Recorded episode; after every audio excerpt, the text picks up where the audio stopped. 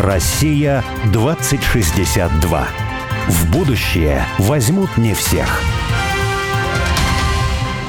Снова здравствуйте, я Борис Акимов, со мной в студии вот Олег Степанов. Э, это программа «Россия-2062. Будущее возьмут не всех». И с нами на связи сейчас военный философ Андрей Коробов-Латынцев. Андрей, добрый день еще раз. Добрый день, Андрей.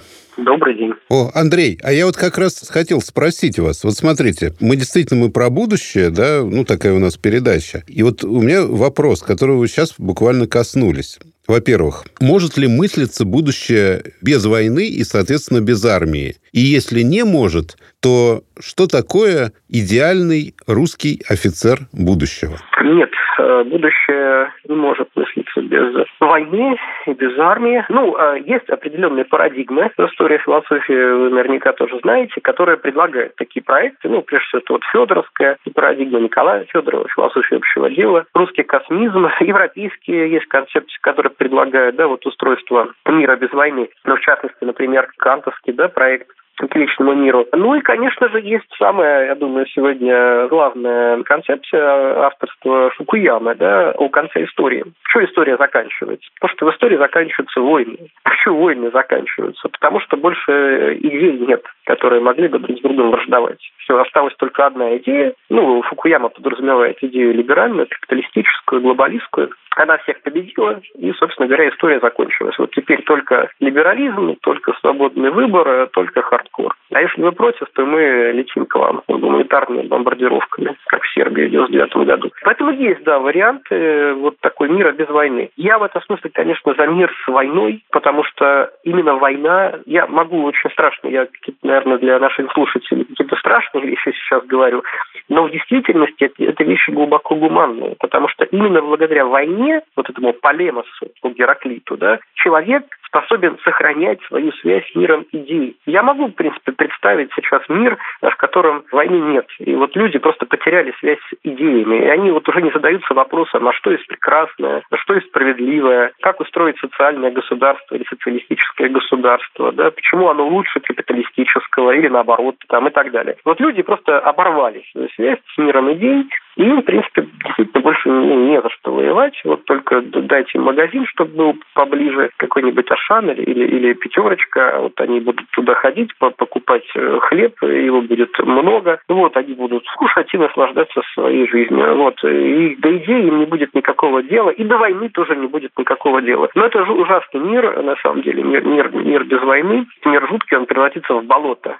А вот вы упомянули словосочетание «русская имперская армия». Ну, мы как раз хотели Борис бы... оживился. Мы хотели бы как раз заиграла музыка. тан дан дан тан да дан тан да дан Ну, у меня слуха нет, но, в общем, из «Звездных войн». Я думал, ты «Боже, царя храни» пытаешься. Ну, это я бы спел. Ну, тут у всех, тут у всех свои. Да, да, да.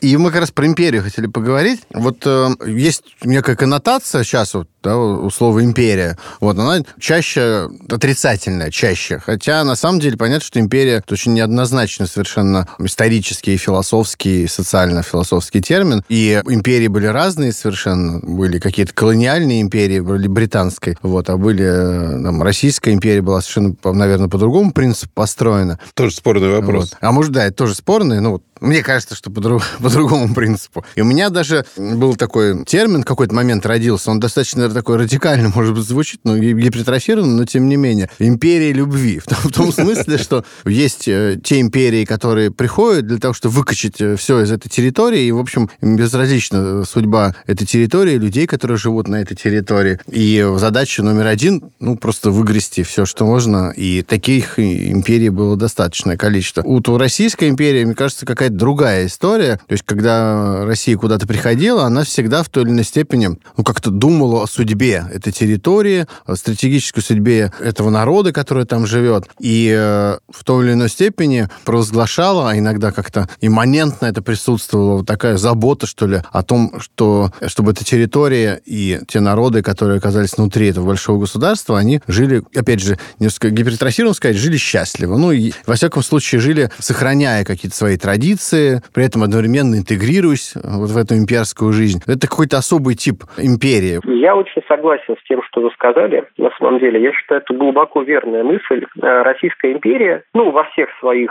воплощениях, э, и дореволюционная, Белая империя, и Красная, и нынешняя Россия, ну, нынешняя Россия, потому что это тоже империя, она никогда не была колониальной, в отличие от псевдоимперии э, Запада. Да? И фраза «империя любви» мне очень нравится, и я считаю, что она вполне рабочая, потому что если мы посмотрим на западный тип империи, то они выстраивались как раз именно вот так, как вы сказали. Те пространства, которые становились колонией империи, из них выкачивались ресурсы и человеческие, и земные, да, ресурсы Земли. И, конечно же, к этим пространствам эти так называемые империи относились как к чему-то глубоко чуждому, да, как к другому, но при этом как к врагу. В то время как, если мы посмотрим на Россию как империю, то мы увидим то, что во все территории, которые мы приходили, мы не делали их колониями, мы делали их своими. Вот тут, на самом деле, даже русский язык нам очень помогает, то, что в языке хранится вековая мудрость, она больше, чем как бы, наша с вами отдельная, вместе взятая. И русский язык говорит, вот, посмотрите на слово «другой». Вот в корне его слово «друг». То есть потенциально всякий другой,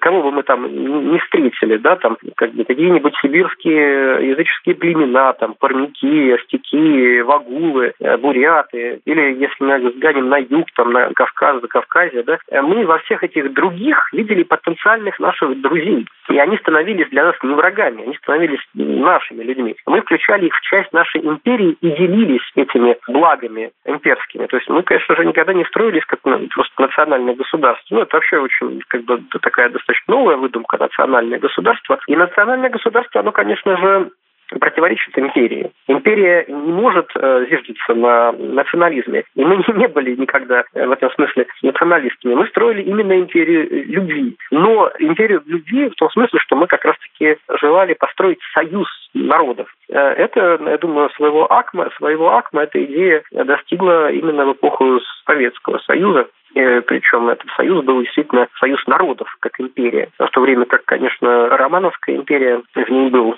некоторый шовинистический элемент по отношению к другим народностям. Но это предмет для отдельного разговора, скорее даже для дискуссий, э, поэтому я предлагаю его не затрагивать и остановиться на том, что так или иначе Россия всегда была империей. И у этой империи было не только вот там социальное, политическое, идеологическое измерение. У империи всегда есть измерение метафизическое на самом деле. Империя является катехоном. У империи есть миссия в мире. У империи есть миссия не только посреди своих народов, которые являются частью этой империи, ну, в нашем случае это большая Евразийская империя. Есть еще миссия во всем мире. Вот я произнес слово катехон, да, катехон, то есть удерживающий, да, тот, кто не позволяет миру скатиться совсем уже в тартарары, в ад. И если мы смотрим на нашу историю, то, конечно, эмпирический опыт нам подтверждает эту точку зрения. Каждый раз, когда миру грозил очередной гегемон, будь то Наполеон, там, Гитлер или сегодня это Соединенные Штаты Америки, которые претендуют быть гегемоном, вернее, все еще хотят оставаться гегемоном, а так или иначе это все Запад. Как бы гегемон всегда приходил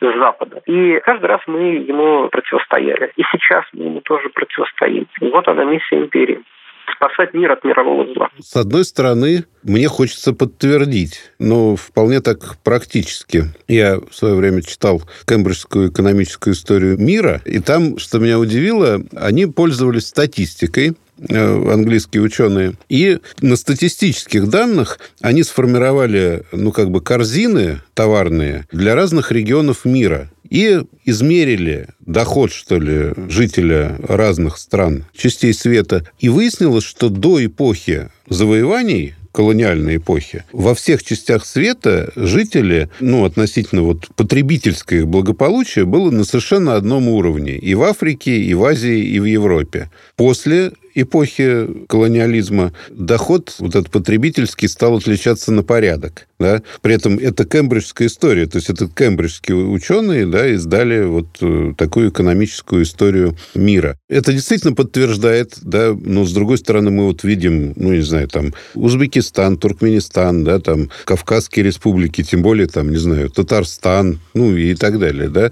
То есть это вполне э, регионы, которые, ну, живут э, Наоборот даже, собственно, Да, после многие. того прихода туда...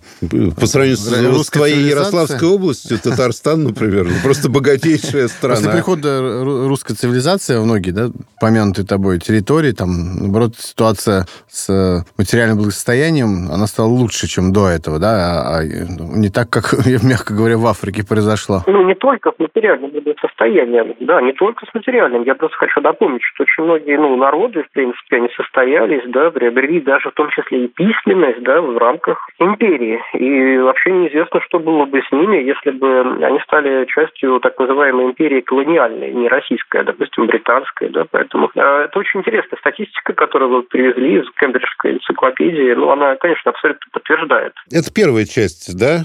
А вторая часть, вот мы ну, достаточно много общаемся, и даже в рамках этой передачи общались с представителями разных регионов и разных культур, ну и национальностей. И, честно говоря, идея русской империи не вызывает у них вот такого безоговорочного восторга. Как вы считаете, почему? да. Несмотря на кажущиеся факты Нет, несмотря на то, всеобщего что... счастья, несмотря- которое мы Несмотря на то, что мы констатируем. агитировали их, они все равно были не очень по поводу этого восторжены. Да. Ну, я думаю, это, конечно, наследие дореволюционное. С одной стороны, дореволюционное, потому что Российская империя, ну, не всегда отличалась достаточно справедливыми и гуманными стратегиями, да, по отношению к э, малым народам. С другой стороны, это наследие постреволюционное, поскольку после революции слово империализм, оно приобрело ярко отрицательные коннотации. Да, здесь, к сожалению, есть обидное недоразумение, потому что если я скажу, допустим, там своему земляку э, забайкальцу, там, буряту о том, что я вот русский имперец, он может меня понять не, не совсем... э, Пырнуть ножом. Вот я тоже сам подумал, всадит в бок. Да, понять, да, несколько искаженно. Хотя я как раз-таки буду иметь в виду, что я сторонник вот того самого устройства нашего большого государства евразийского, при котором будет возможен союз народов и свободное соработничество этих народов в общем деле. То есть э, я ни разу не правый, не могу себя назвать националистом, и в этом смысле я, конечно же, стою за такую вот э, нашу евразийскую толерантность по отношению друг к другу. Ну, здорово. Единственное, что, ну, я просто, чтобы тоже какой-то здесь э, прозвучало, что было плохо, на мой взгляд, э, в советском проекте, да. В принципе, это был проект глобалистический, и там было заявлено, что мы хотим воспитать и создать нового человека, советского человека. И вот это вот... Ну да, выра- стирание любых культурных, национальных идентичностей, Идентичностей, было да. заложено. И И мне этом- вот, я бы даже продолжил, что вот это вот такое э, поддержка малых народов внутри советского проекта, по мне, это все-таки такой временный шаг для борьбы с так называемым великорусским шовинизмом. Потому что, чтобы загасить как бы великорусский шовинизм, надо поддержать малые народы. Ну, и это я как чё- пролетариат, да, как, и- как и- должен был быть инструментом для строительства будущего человека, который уже будет не пролетарием, а совершенно как бы классы исчезнут. Но для этого нужно взять пролетариат, который потом ну, как бы пожертвует собой ради такого вот универсального будущего И человека. именно вот в советское время, все-таки я хочу это подчеркнуть, любая культура, и в том числе русская культура, превратилась в разлюли малину. То есть вот это лебедушка ансамбль, вот эти вот хороводы, вот это какая-то присядка дурацкая, да, вот любая культура, она была превращена вот в эту клюкву.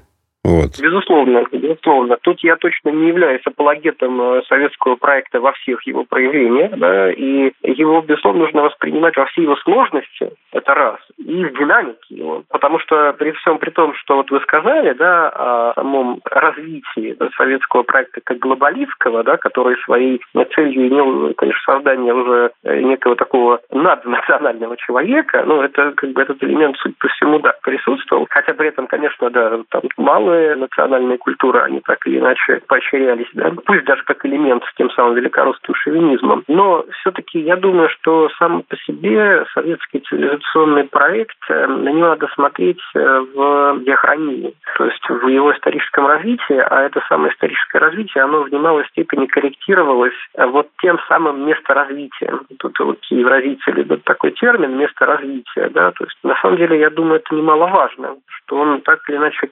корректировался, и тут, может быть, надо судить иной раз не столько по тем лозунгам, которые декламировались, сколько по самим действиям. И по итогам нам сложно судить, потому что итог мы с вами знаем. К сожалению, это развал Советского Союза, проигрыш в холодной войне, внутреннее предательство, предательство элит высших. И как бы итоги, конечно, печальные плачевные. Как любят говорить историки, ну или, по крайней мере, те, кто увлекается историей, история э, сослагательного наклонения не любят. И как бы сложно судить, чему бы, на самом деле, привели вот эти культурные стратегии, о которых вы сказали. Мне, по крайней мере, сложно. Про будущее все-таки э, хочу еще спросить. Вот э, если говорить о том, что, безусловно, в самом термине «империя», ну и относительно его применения к пространству России, есть много позитивного, и, наверное, в будущем вот, хотелось бы вот это позитивное видеть. А как вот вы думаете, как так сделать, чтобы э, в будущем само слово это, оно, например, вашим там земляком-бурятом воспринималось позитивно, и он что-то должен увидеть такое в будущем, что скорректирует его мнение о том, что такое русская империя,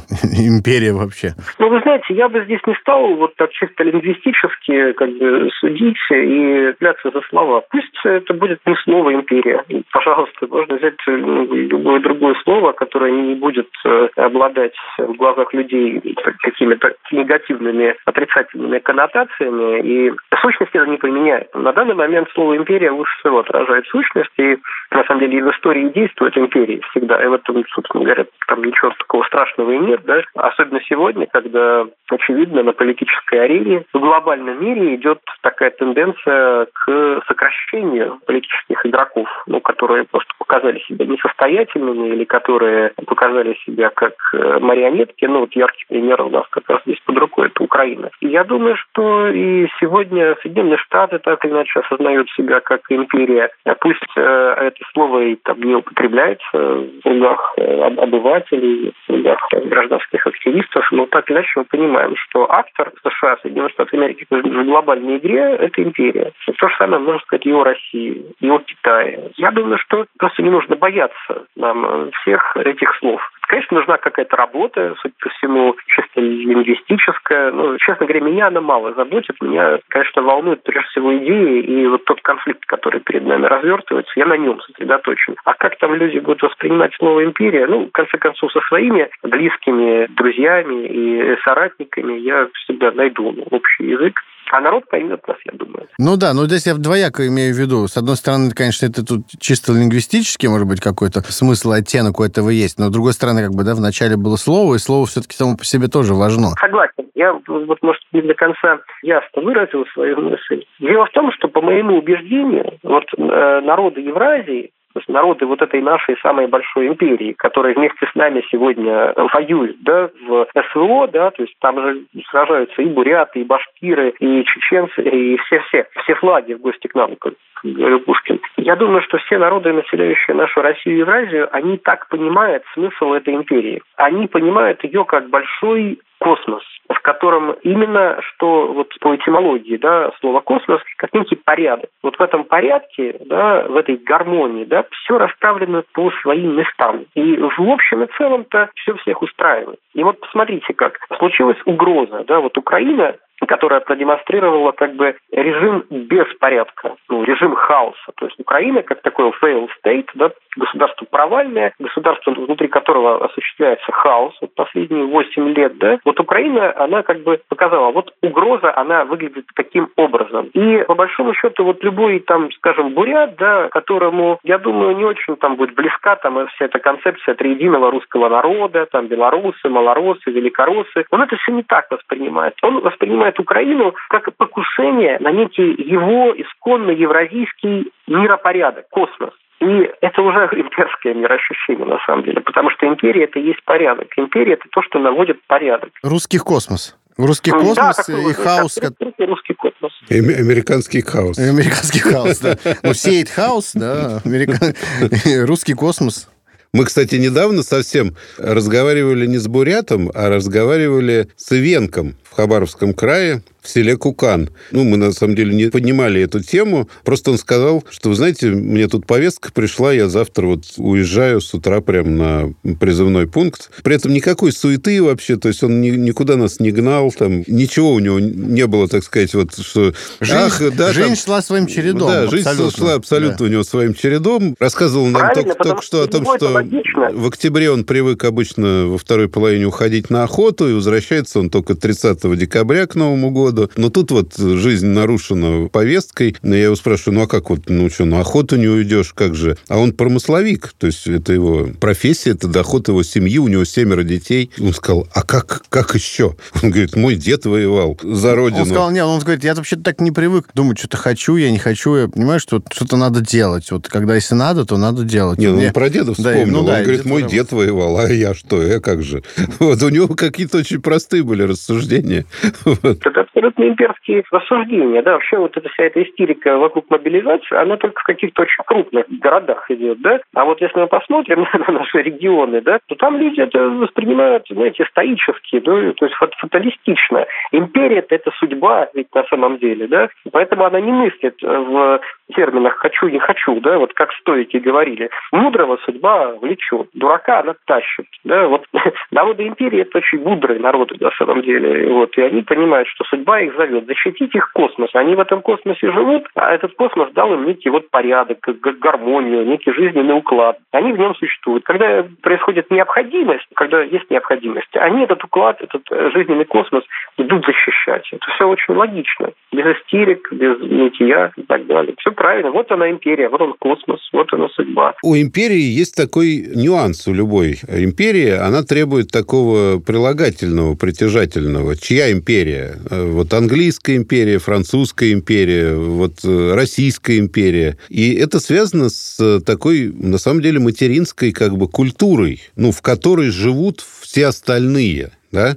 Вот что это за, ну, не знаю, свойство, может быть, э, русской культуры быть таким вот местом, э, где сосуществует много разных других культур. И, наверное, не знаю, взаимообогащаются, или русская культура их подавляет все-таки. Вот можете по этому поводу что-то сказать? Нет, нет, ни в коем случае не подавляет. Я думаю, что подавление, по крайней мере, я вот не найду как бы исторических примеров подавления. Я думаю, что здесь имеет смысл говорить о таком свойстве русской культуры, как всечеловечность, о которой говорил Достоевский, или всеотзывчивость, да, если угодно, да, то есть русский человек, он одинаково может, помните, как у Блока, да, нам ясно все, и темный гальский смысл, и сумрачный германский гений. На самом деле на это надо опираться, на русскую всеотзывчивость. И есть народы, которым это симпатично. Они как бы в состоянии ответить на эту всеотзывчивость, отозваться на нее. А есть народы, которым э, это глубоко неприятно, не только, может быть,